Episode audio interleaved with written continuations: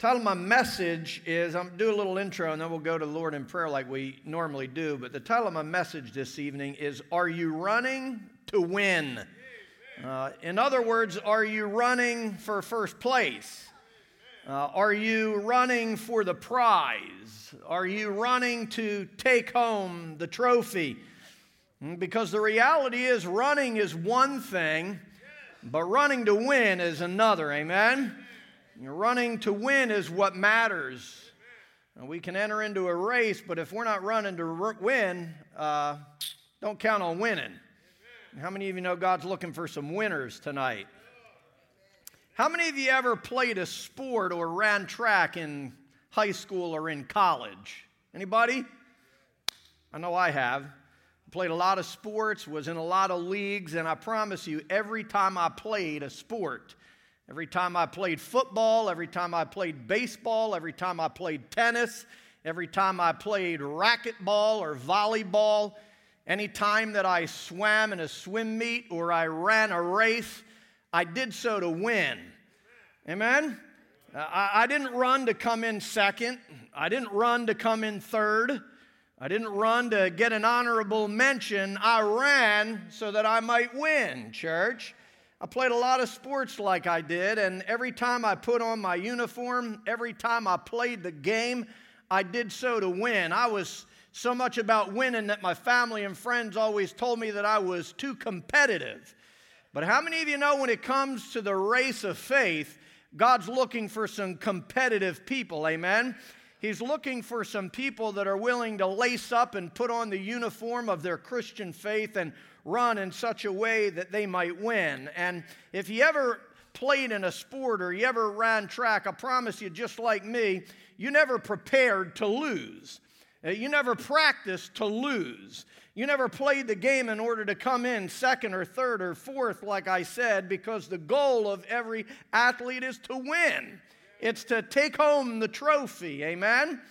And in 1 Corinthians 9 24 to 27, Paul tells us that as Christians, we're to do that very thing.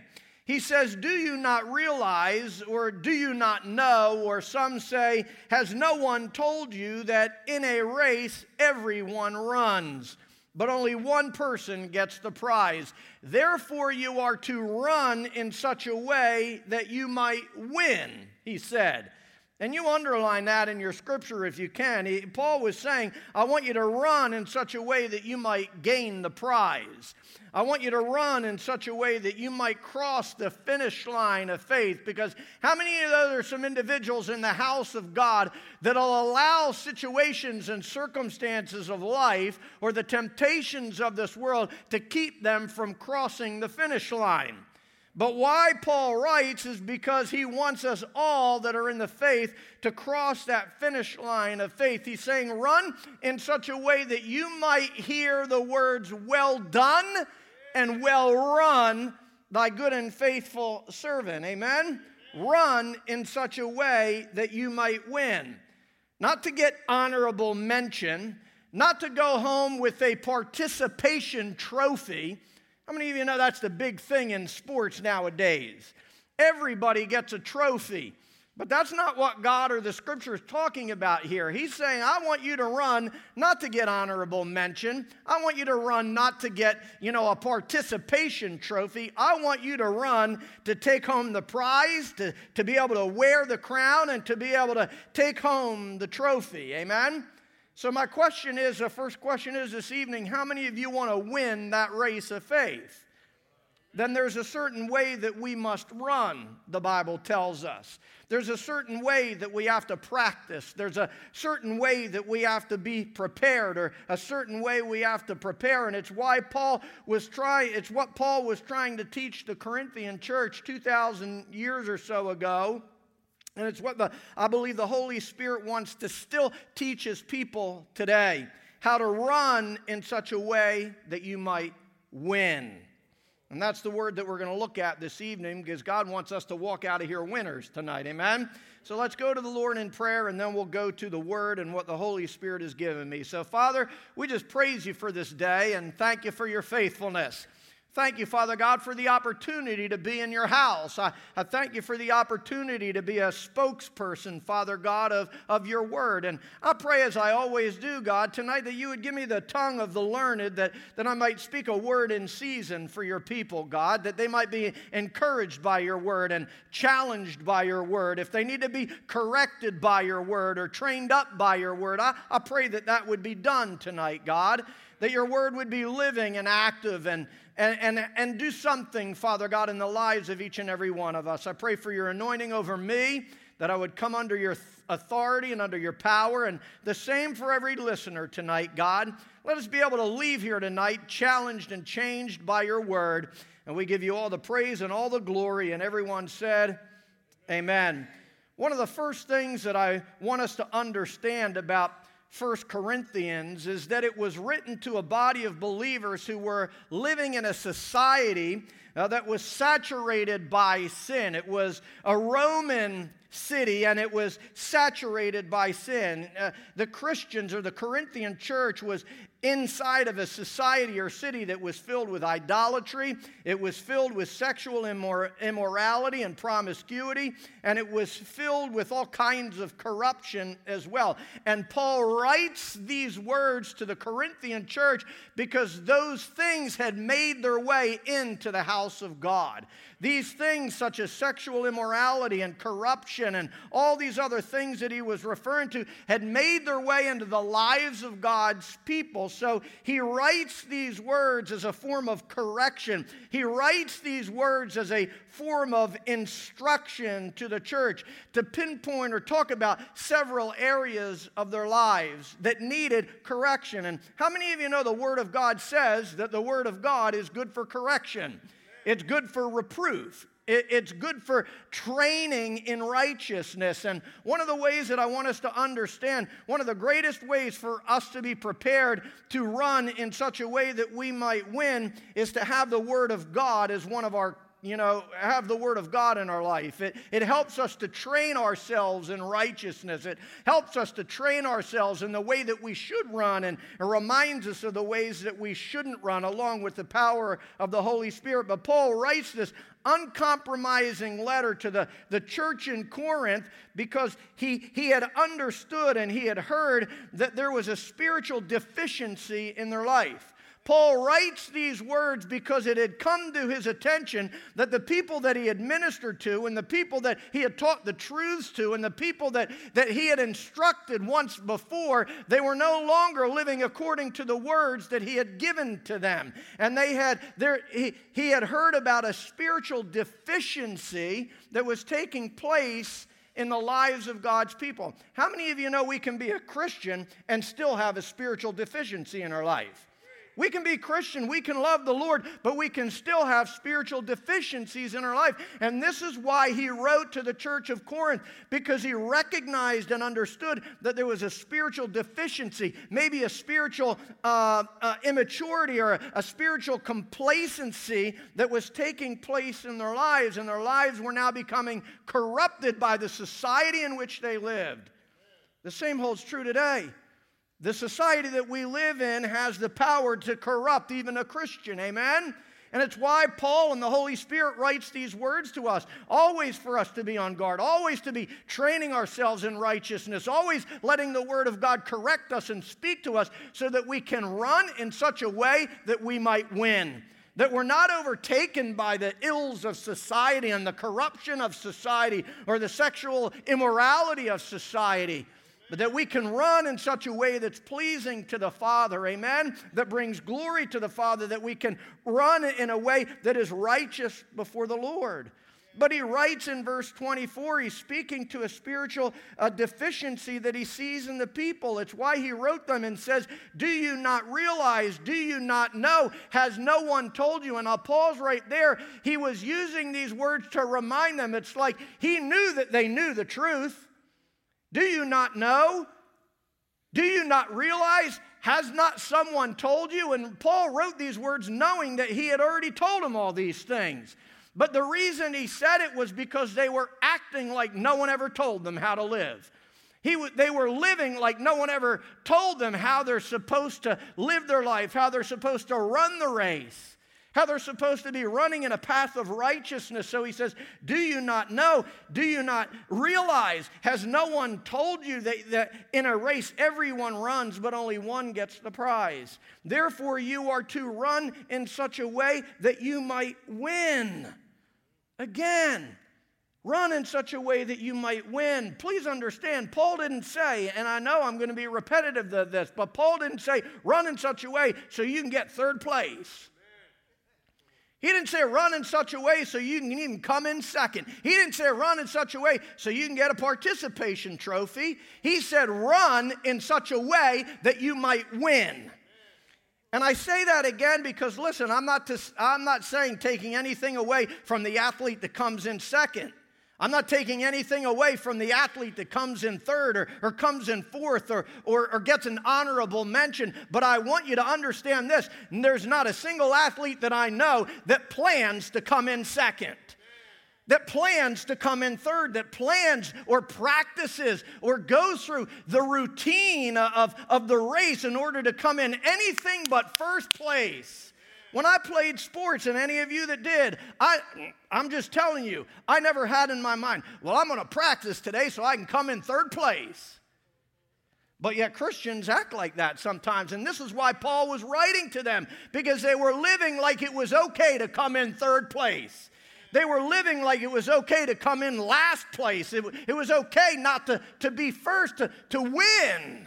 And so he writes to them because he sees the spiritual deficiency in them. He sees a weakness in their running. And so he writes and reminds them Do you not know that only one person wins the prize? So when you run, run in such a way that you might win. Listen, you might not come in second, but you got to run like you want to come in first. You might come in third, but you got to run like you want to come in first. You might get the honorable mention, but you got to run like you want to come in first place. And see, that's what the Holy Spirit is trying to teach us here. He's not saying that, man, uh, you know, I'm not proud of you when you come in second or third or, or you know. He's saying, I want you to run in such a way that you might win. To be wholly devoted and wholly committed and to do all the practice and the, the sacrifices that you have to in order to come in first place. Listen, not everybody, not everybody's going to come in first place, but everybody needs to run like they can want to or want to take first place. Amen? So, one of the things I want us to notice about verse 24 is that it reveals to us that there is a right way to run and a wrong way to run. There's a, there's a way to run that leads us to victory, and there's another way that leads us to defeat. There's a way to run that takes us into the winner's circle, and there's a way that, another way that disqualifies us instead. If you know anything about track, you know anything about running, you know anything about certain sports, you can be disqualified from, from the race by running the wrong way, by starting off the block too soon, by, by doing something that is against the rules. You can be disqualified from a race. And Paul was saying, look, you got to run in such a way that you might not be disqualified. But here's the reality is this world will try to do everything it can to disqualify you. This world will do everything it can to disqualify your testimony. This world will do everything it can to disqualify you from having anything to say about the kingdom of God or having any power for the kingdom of God. And it's why Paul writes these words and the Holy Spirit speaks these words so we can run in such a way that we might win, church. Paul wrote these words because the Corinthian church wasn't running like it should. There's a certain way that the church should run, amen? There's a certain way this church should live and move and breathe. There's a certain way the church should dress, and a certain way the church should talk, and a certain way the, the church should do business. There's a certain way this church should, should act out there in a lost and dying world in the midst of a crooked and a perverse generation. It's what Paul was teaching the Corinthians. You ought to be living differently in the midst of a crooked society.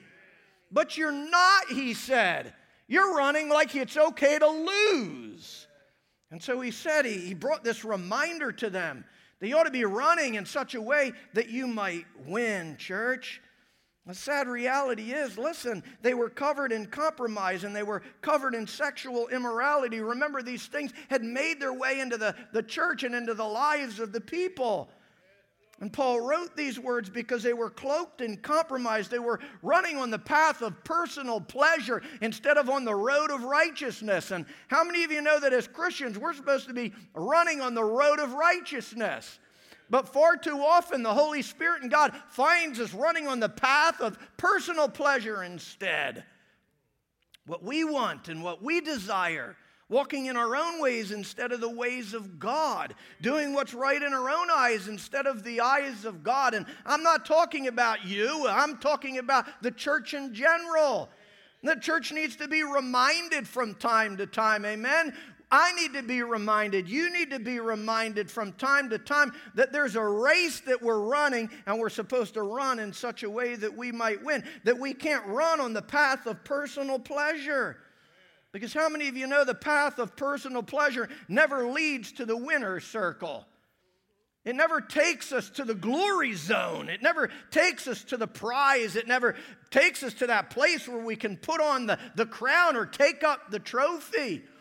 It leads us to the pig pens of pain instead, church.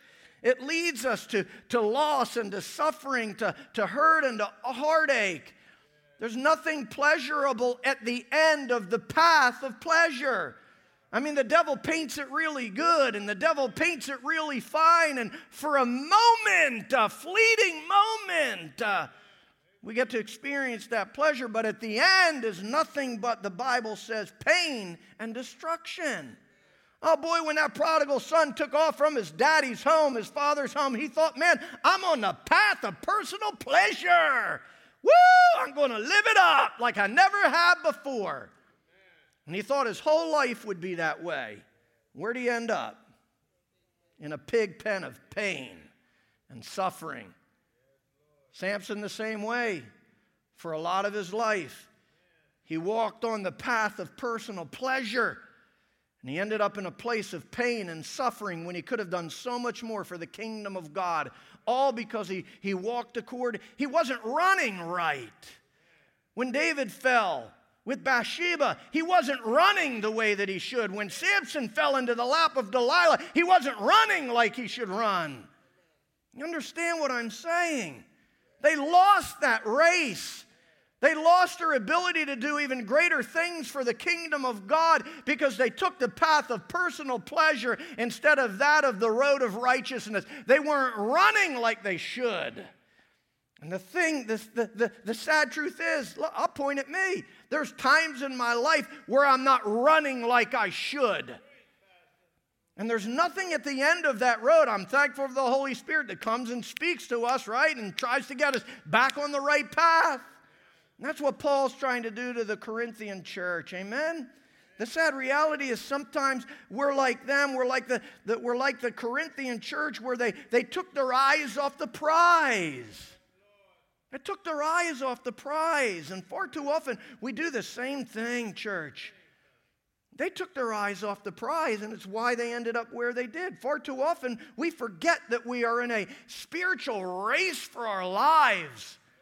We're in a spiritual race for our lives, church. Listen, the reality is when it comes to the race of faith, it's do or die.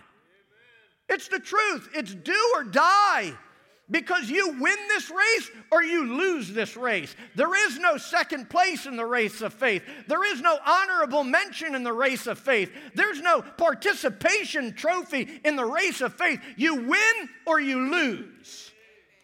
And so we have to run in such a way that we might win. Amen. I mean, we might run it, we might run it stronger than others that win. You know, we might run it, we might run it quicker than others run it.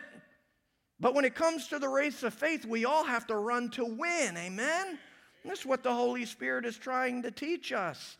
Far too often, we forget that this is an everyday race. I think sometimes we forget that we are in a race, a spiritual race, every single day. Church, every day we have to run to win. Every day. It's the days that we think we can take off that we lose. It's the days that we think we can take off that we stumble and fall. It's the days we think we can take off where the enemy overtakes us and, and cloaks us in carnality or, or worldliness or, or corruption. It's what happened with the Corinthian church. Thought, I could take off today. I can take off today. I can relax today. And every step, every every form of it takes us this much farther away from victory and this much farther away from the Lord. It's what happened with them. It happens with us all the time. Well, I can skip church today. I can skip the word today. I can skip prayer today. I can do that today, and then it turns into another day, and another day, and another day, and another week. And before you know it, guess what? You're out of the race altogether.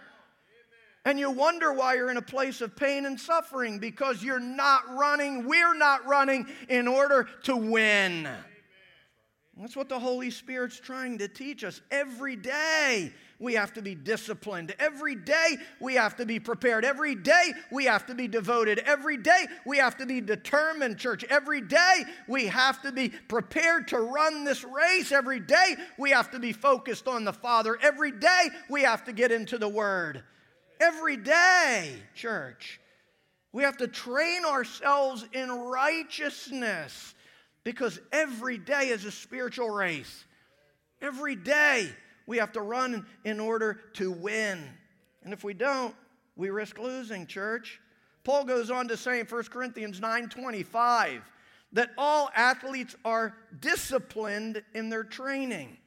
He said they're determined in their training, they're committed in their training, they're devoted in their training, they're, they're wholehearted in their training. They're not half hearted. And, and what the, the, the word is trying to teach us is, and when it comes to running to win, you can't be half hearted about it. You got to be all in. You got to be all in. You got to be wholly, fully devoted. You have to be completely disciplined. You have to be completely devoted. You have to be completely determined every single day. You can't be half hearted and win the race. There's no athlete that will ever win a sport if they're half hearted. I'll give it some today. I don't know any athletes that do that. I know athletes that are, are racked with pain broken bones or sprains, and, and they're still giving it everything that they've got. Why? Because they want to win, because they want to take home the trophy, because they want to hear, well done, well run, well fought, well played. They want to hear the, the, the recognition of the Father that, that you did a good job. You didn't quit when things got tough. You didn't throw in the towel when things got rough. You ran with perseverance. You, you ran deliberately. You disciplined yourself through the hard times of, of life. All athletes are disciplined in their training. They do it to win a prize that will fade away. But we, Paul said, do it for an eternal prize. Listen, if an earthly athlete goes through all of that to win a temporary prize, an earthly prize, how much more should we, as spiritual athletes, church, do what is required to win an eternal prize? I don't know if you've ever looked at it this way, but you are supposed to be a spiritual athlete for the kingdom of God. You and I are supposed to be spiritual athletes for the kingdom of God, not bystanders. Not individuals that, that sit up in the stands and cheer someone else. Yeah, it's good to cheer others, but, but God wants us to be spiritual athletes for the kingdom of God. And He wants us to win. And there's things we have to do and things we shouldn't do in order to win. But he goes on and he says, they did it to win a prize that will fade away, but we do it for an eternal prize. So here's the ones I want you to underline. He said, So I run with purpose in every step. And I pause to remind us that Paul was purposed in every step that he took in his race of, race of faith. He said, I have purpose in every step. Paul knew where his steps were leading him.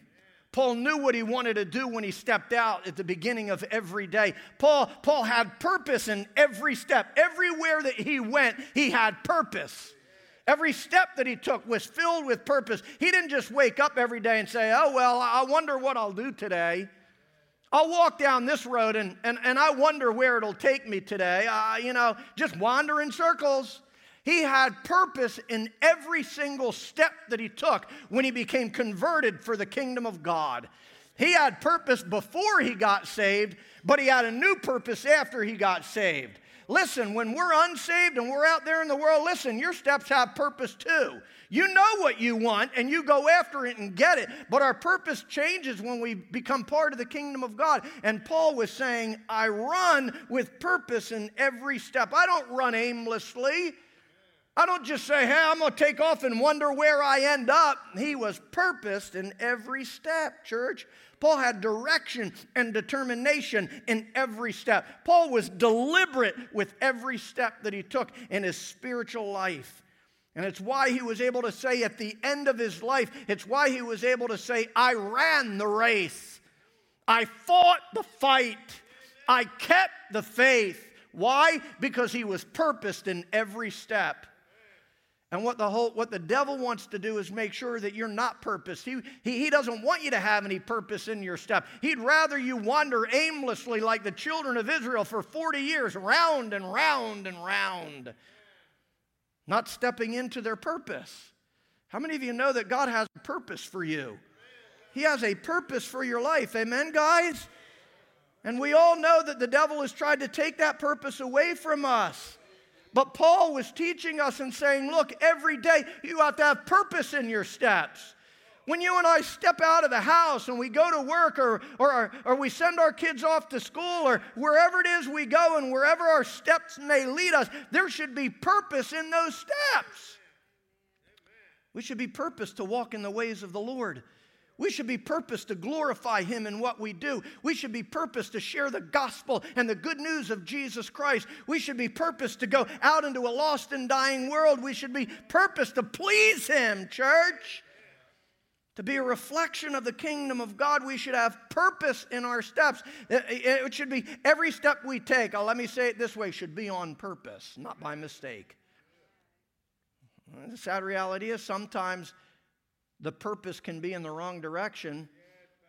The prodigal son had purpose in his steps, but it was the wrong purpose. He, he stepped out purpose to please himself. Guess where he ended up? So listen, it's not just that our steps, I said all that to say our steps shouldn't just have purpose, they need to have divine purpose. They need to have heavenly purpose. They need to have righteous purpose. Every time we step out the door, we say, God, I want to be purposed for you today. It's that simple. God, uh, God, lead my footsteps in the, in the way that they should walk. Let your word be a lamp unto my feet and a light unto my path. Listen, if you don't have the word of God in your life, you can't walk purposely. You can't walk divinely because the Word of God is a lamp unto your feet and a light unto your path. That's how you run in such a way that you might win. Walk in such a way that you might win. Let the Word of God be a lamp unto your feet and a light unto your path because it will lead you along the path of righteousness. Without it, you'll wander. Without it, we'll end up in a pig pen. Without it, we'll end up in hurt and heartache, church. But when our steps are divinely purposed, they take us to the winner's circle. Amen? Listen, if we want to win, if we want to cross the finish line and win the prize, we must run with divine purpose in every single step. And our steps must be determined to win. And I say that because listen to me, every day the devil will come against you determined to keep you from winning. He's determined to tear you down. He's determined to get you to throw in the towel. He's determined to get you to give up. He's determined to tempt you and, and knock your life upside down. He's determined to, to, to seduce you. But we have to be determined to win when it's rough, when it's tough, when temptation knocks, when, when it begins to rain, when the sky grows dark, when the doctor gives a bad report, when the enemy comes in against us like a flood, we have to be determined to keep on running. Running. Got to keep our eyes on the prize. Amen?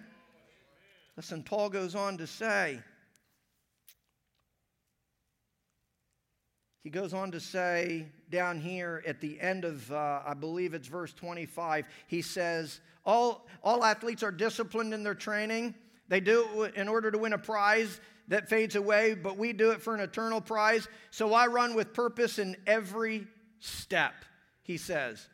And then he says, in the same verse, he says, and I don't box without aim either. In other words, I don't punch without purpose. And I, I find it interesting. He's talking about running a race, and then all of a sudden he turns to, and I don't punch without purpose either. He's talking about running a race, and then, and then all of a sudden he talks about a fight. He talks about boxing. Well, the reason that he does that is to remind us that our race is a fight as well.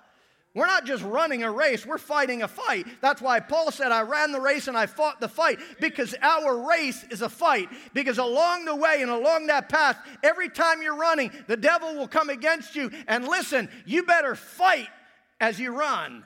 This is what he's telling us. You got to fight as you run. You better put on some boxing gloves when you put on your cleats because the enemy is going to come against you and you got to give him a right here and you got to give him a left here and you got to give him an uppercut here because his goal is to knock you out. His goal is to take you out. So what he's teaching us is that is that our steps have to have purpose, but we got to punch with purpose as well. Because we're in a fight. We're not just running a race, we're fighting a fight. And you got to run with purpose and you got to punch with purpose. Listen, when you go to the prayer closet, you better pray with purpose too. Because the enemy's out to get us. And we have to be equipped and we have to be trained in order to win the race and win the fight. If you want to win, you have to be willing to fight to the finish, church. Amen. You have to punch with purpose. We can't let off. We can't back off. We can't ease up on the enemy because you think the enemy is going to ease up on you and me? No way. He's waiting for that moment of our weakness so he can give us an uppercut and knock us off to the floor. He's waiting for that moment where he can just swing away at us when our arms are down and, and, we're, not, and we're not fighting like we should fight. We can't let up because the enemy won't let up on us, church. So every day, we got to put on our cleats every day. We got to put on our gloves because we're running a race and we're fighting a fight. Paul said, it's why Paul said in verse 27 I discipline my body like an athlete, and I train it to do what it should. And he's talking about the, the body of flesh. Because how many of you know? He said, I, I discipline my body like an athlete and I train it to do what it should. Because how many of you know the flesh wants to do what it shouldn't. Right? Flesh doesn't want to do what it should. The flesh wants to do what it shouldn't do, church. The, the flesh always craves what it shouldn't have. It craves the opposite of what the Spirit craves. They're, they're in a constant conflict. Amen. The Bible says that the, the Spirit and the flesh are constantly at war with one another. And one craves what, it, what is good, and one craves what is bad. Uh, the Spirit craves what we should have, and the, the flesh craves what we shouldn't have. And I think we've all been there in our life where we're facing those moments where you got the devil on this shoulder and you got the, the Spirit of the Lord on this shoulder, and the devil wants one thing, and the, and the Spirit of God wants another. And we're like this. Which one do I listen to? Because one wants one thing and one wants the other, but one leads to death and destruction and pain, and the other leads to the winner's circle. Amen. And so this is what he says I discipline my body and I train it to do what it should, church. It's why we have to walk by the Spirit. It's why we have to run in the Spirit. It's why we have to be led by the Spirit because the flesh craves what's wrong. And it's why we have to depend on the Holy Spirit every single day. When we run, we need to run in the Spirit. When we walk, we need to walk by the Spirit. When we fight, we have to fight with the Spirit. Amen, church? Listen, Paul said, I train myself to do what I should. He was one, in, even in another passage in the Bible, you, if you know Paul and some of his letters, he says, I don't know why I do the very thing I hate. Because he's, he's admitting that there's a struggle between the flesh and between the spirit. But he gives us the answer how to do what's right, to do what we should, and it's the Word of God and it's the Holy Spirit. Amen? But he says, I train myself to do what I should, and so must we, church. There's some things we should be doing in order to win. There's some things we should be doing to stay on the path of righteousness. We should read the Word of God regularly. We should pray with purpose, church. We should, we should study the Word of God to, to show ourselves approved, to be, to be equipped to, to wield the, the, the, the sword of the Spirit, which is the Word of God when we face the enemy. We should practice spiritual disciplines in our life. We should avoid worldly temptation. We should, we should shun evil, church. We should create accountability in our lives. We should come into the house of God on, on a regular basis, church. We should seek his face, the Bible says. We should be rooted in him, we should be yoked to him. We should seek first the kingdom of God and his righteousness, church. And the list goes on and on and on of the things that we should do. We should be doing them all, church. I train my body to do what it should. And then he closes this out by saying, otherwise, I fear that after preaching to others, I might be disqualified. Here's the, the greatest New Testament author there is. And he says, I have to train myself to do what I should.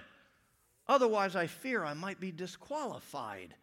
Man, if there's anybody that ever ran the race of faith like we should want to run the faith, it's Paul. And Paul is saying, even at his level of spirituality, I have to train myself to do what I should. Listen, it's not easy to do what we should from time to time. It's easy. Listen, our, our, nature, natural nature, fleshly nature, is to take the path of least resistance. Amen? I mean, man, we want to be lazy sometimes, but we can't afford for our spirit to be lazy. Our spirit has to be disciplined. Our spirit has to be motivated. Our spirit has to be worked out. Our spirit has to be trained to do what it should do every single day. That's why we got to be in the Bible every day. It's why we should be in God's presence every day. It's why we should be in church every week. It's why we should do these things. Amen? Because it strengthens us to do what He wants us to do. Otherwise, we risk being disqualified. Listen, I don't know about you, but I, I, I think I know what your answer is. I don't want to be disqualified from this race. Amen? Neither do you. I don't want to come up short. I don't want to miss the mark. I want to hear well run. I want to hear well done. I want the crown of glory. And I'm not saying that selfishly. I'm just saying that I want that because God promised it to me. And there's, there's no better prize that I can gain than, the than gain the prize of eternal life. And to be with the Father forever. But it'll only happen if I do what I should. Amen? It'll only happen if I discipline myself. It'll only happen if I'm purposed in my steps. Paul wrote these words 2,000 years ago because the church was undisciplined. The church of Corinth was undisciplined. And sometimes God has to speak the same word to his church today because we too can become undisciplined. We too can become lulled to sleep or lulled into complacency or lulled into mediocrity. So the Holy Spirit brings us a word like this to recharge us. Amen to put a little more run in our running, to put a little more prayer in our praying, put a little more song in our singing. Amen. He just this is the way the Holy Spirit works. But it'll only happen if we if we are purposed and if we are disciplined, church. That's why Paul said, I want every step in my life to have purpose. I want every step I take to, to take me closer to the prize. I, I want every step to have divine direction, so I run with purpose in every step. And the reason that the Holy Spirit brings these words to us is because He wants our steps to have spiritual purpose as well. Amen? He wants our steps to take us in the right direction. So the question this evening is it's very simple Are you running to win? Are you running with purpose? Are you running with divine uh, de- determination and, and divine devotion, church? It's important if you want to win. Listen, the matter of, of running is so important to Paul that he speaks again a similar word in Hebrews 12, 1 and 2 when he says this Therefore, since we are surrounded by such a huge crowd of witnesses to the life of faith or the, the race of faith, let us strip off every weight that slows us down especially the sin that so easily hinders our progress, and let us run with endurance the race that God has set before us so we might win. And we do this, he said, by keeping our eyes fixed on Jesus, who is the author and the finisher of our faith. So, listen, if we want our steps to have purpose and power, we can't run just any old way we choose. If you want your steps to be filled with purpose and filled with power and, and take you in the, we can't just run any old way we choose. How do we have to run?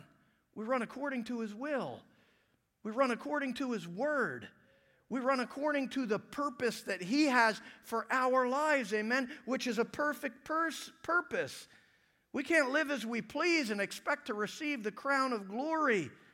We can't go through life cloaked in, in carnality and worldliness and expect the Lord to say, Well done and well run. We can't expect to get to the finish line if we just allow the world to, to throw its stuff on us and do nothing to rid ourselves of it, church.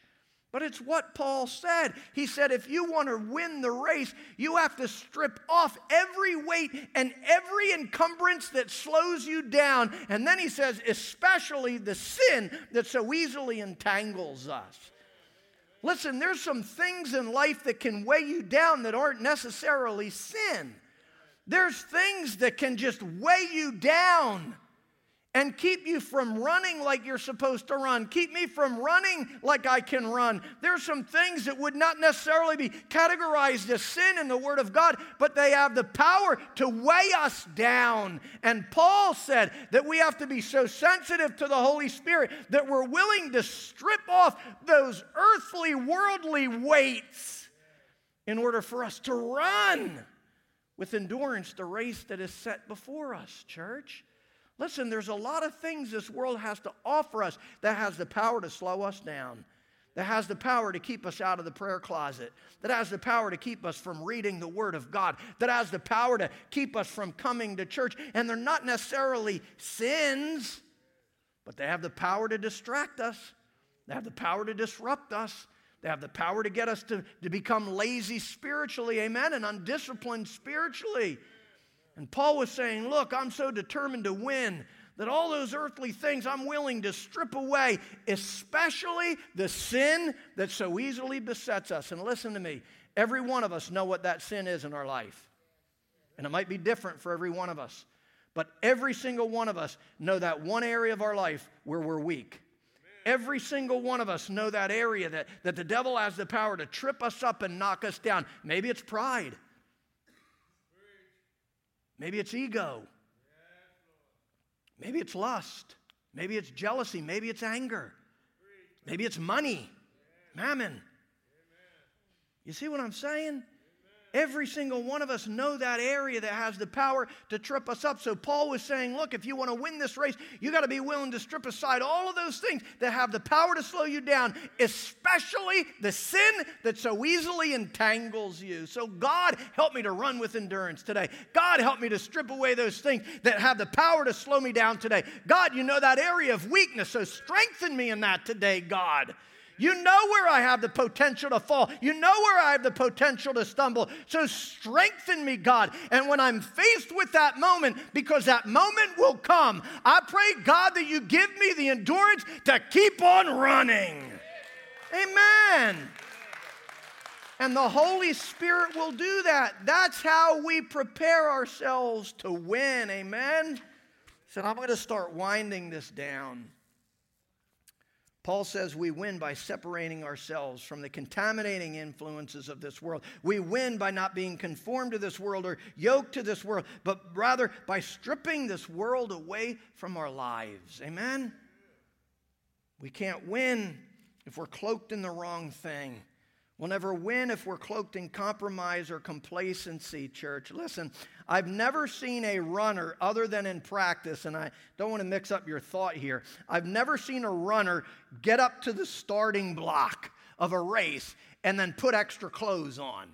I've never seen a runner come up to that starting block when the, the gun's about to fire and say, I think I'll wrap some weights around my ankles here. Now, they do it in practice to build up resistance. They'll put on extra stuff to help build up their muscles, and I'm not talking about bad things, but I don't know a single runner that gets to that, that gets to that block. I, I don't know a single swimmer that stands on that launching pad and then says, Hey, bring me some extra clothes and bring me some extra weights. Because if the swimmer does that, guess what he's going to do when he dives in? Right to the bottom. They strip off every weight that has the potential to slow them down. I was on the swim team and I didn't last long because I didn't want to shave my head. My hair means something to me. But man, my coach wanted us to all shave our heads. And I had friends that were shaving their heads and shaving their arms. Why? To strip away every weight so they could win. I quit. I tried a ball cap a few times, but I wasn't the greatest, I wasn't the greatest swimmer, but you get my point. And God's saying the same thing every day. God, what is it that has the potential to weigh me down? What is it that has the potential to trip me up? What is it that I can get rid of that helps me run with endurance the race that you've set before me and then strip it away? Amen. And then ask God to give you the strength to keep it off because it'll come crawling back. It'll want to put itself right back on you. Amen. As I, as I wind this down, Paul was saying this when temptation comes our way, when the lust of the eyes or the lust of the flesh or the pride of life comes our way, when, the, when, when these things try to drape themselves around you, when, when mediocrity or compromise or carnality or complacency tries to wrap itself around you, you've got to tear it off, Paul said. You've got to be deliberate about it. I mean, you, you have to be deliberate about it. When he said to tear it off, it, it meant to just rip it off. Don't play around with it. Just take it off, he's saying. And that's what we have to do when it comes to the things of this world. Just like Joseph, who tore off his garment in order to get away from Potiphar's wife. You know that story, and if you don't, Joseph was advancing himself in, in, in the kingdom in which he lived, that God had positioned him there for a reason. And Potiphar's wife approaches him. She wants to seduce him. She wants him to lose his testimony. She wants to get him in bed. She wants his, his ministry to be over. But what does he do? He just stripped off his coat and he ran, the Bible says. Stripped it off and left it in her hands. And it's exactly what the Holy Spirit is saying. The world will try to do the same thing, try to get you in bed. It'll try to seduce you. It'll try to take away your testimony. It'll try to take away your integrity. It'll try to, le- eh, try to take away God's plan and purpose for your life. And when that's there, strip it off, lay it, run. It's what the Bible teaches us, church. Joseph did this. The reality is, Joseph, and here's where I wind down Joseph had a vision for greater things than a one night stand. Joseph had a vision for greater things than the temporary pleasure of Potiphar's wife. Listen, I don't know what your pleasures are. You don't know what my pleasures are. But we have to have a greater vision. We have to have a vision for things greater than the temporary pleasures of this world. And we have to keep our eyes fixed on that.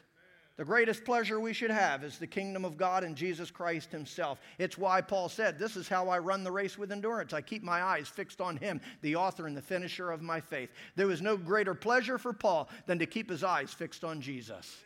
That was his greatest pleasure in life. It's, it was the purpose behind every step that he took. And it's what he's trying to teach us here, too. Keep our eyes fixed on the right thing, church. This is how we win, and here's how I close. If you want to win, you have to keep your eyes on Christ, he said, the author and the finisher of your faith. You have to have discipline and purpose in every step. Number two, you have to strip away the cloak of carnality and the ways of this world, the sin and the compromise that this world will try to bring on us. And number three, I said that you have to keep your eyes on the prize. You have to keep your eyes on Jesus Christ. You have to have a vision for greater things than this world could ever offer you. That's how we win. That's how we run in order to win. And we won't win until the clouds roll back. Amen? We won't win until Jesus comes again. So, what he's saying is until that time, until the trumpet blasts, until the cloud rolls back, or until we breathe our last breath, we're supposed to run in such a way that we might win. To have purpose in every step. to strip off the things of this world, to keep our eyes fixed on Jesus, and to have a vision for things greater than the temporary pleasures of this world. So, how many of you are here tonight say, I want to win? I just want you to stand to your feet because you know what you have to do tonight, amen? And so we're going to say, Holy Spirit, listen, here's what I close with. You and I can't win on our own. We can't win on our own. We need Jesus Christ, we need the Holy Spirit, we need the Father, and we need the Word. And guess what? We need one another as well. Because there's times when, when, when, when we get weak in our running, we need somebody to come up beside of us and say, Brother Willie, keep on running. Patty, keep on running. Daryl, keep on running. Brother, keep on running. I know it's tough, I know it's rough, but there's a prize that's worth running for. Amen. So if you want the prize, we're just going to pray and we're just going to ask God to give purpose to every step. Tonight, to strip away the things. You, you identify that saying, say, God, strip it away. And then let's refocus our eyes on Him tonight. Father God, I thank you for your word. I thank you, first of all, God, for everyone that's in this house tonight, God, that's made their way into your house to hear your word, to be a student of Scripture. And I pray in the name of Jesus that these words that were spoken, Father God, would find a place within the soil of their soul. That, Father God, even though they might have been words of correction, they're words of life, Father God, and they're words of strength and they're words of encouragement as well, that will empower us, enable us to run in such a way that we might win. I thank you for the prize that you have for each and every one of us, God. And I thank you that when we run this race, we don't run it on our own. We run it with your help, Father God. We run it with the, the power and the presence of your Holy Spirit in our lives. So, God, I pray tonight, God, that we would, Father, whatever these things are that have the power to slow us down and trip us up, that, that sin that so easily besets us, God, we lay it down tonight. God, we confess it to you. We ask that you would strip it away, God, and that you would remove it from our lives so that we might run with endurance, God, the race that you set before us. Strip off complacency, strip off mediocrity, Father God. Train us up in righteousness. Help us to become disciplined in your word. To have the spiritual disciplines active in our lives, God. Remove all those things from us. And I pray, God, tonight that you would just help us to focus and fix our eyes on you, the author and the finisher of our faith, the one that, that's gone before us, God, and paved the path and made the way. So, God, help us to just keep our eyes on you through life and throughout the day, God, that when all of the things that this world would try to bring against us to, to cause us to turn to the left or cause us to turn to the right or cause us to become distracted or cause us to lose our way, God, that we would stay on the path of righteousness because our eyes are fixed on you. God, I pray that you would help us to have a vision for greater things than this world could ever offer. I pray, God, that you would just take away all those encumbrances, Father. Let these words become living and active within our lives. You know the needs that are represented here, God. You know the weaknesses that we all have. And I pray that you would be strong in the midst of our weaknesses. God, I pray every day that we would be willing to put on our spiritual shoes and put on our spiritual boxing gloves. Realize that we're in a race and we're in a fight at the same time and that you're, you're there, Father God, to run right beside of us. You're there to punch right along beside of us, Father God. You're there to be with us all the way across the finish line. Careful to give you all the praise and all the glory. And I thank you that you're raising up runners to win tonight, God, spiritual athletes, in the name of Jesus. We give you the praise and the glory. And everyone said, Amen. Can we bless them one more time tonight, church? Amen. God bless you as you go and run to win in Jesus' name.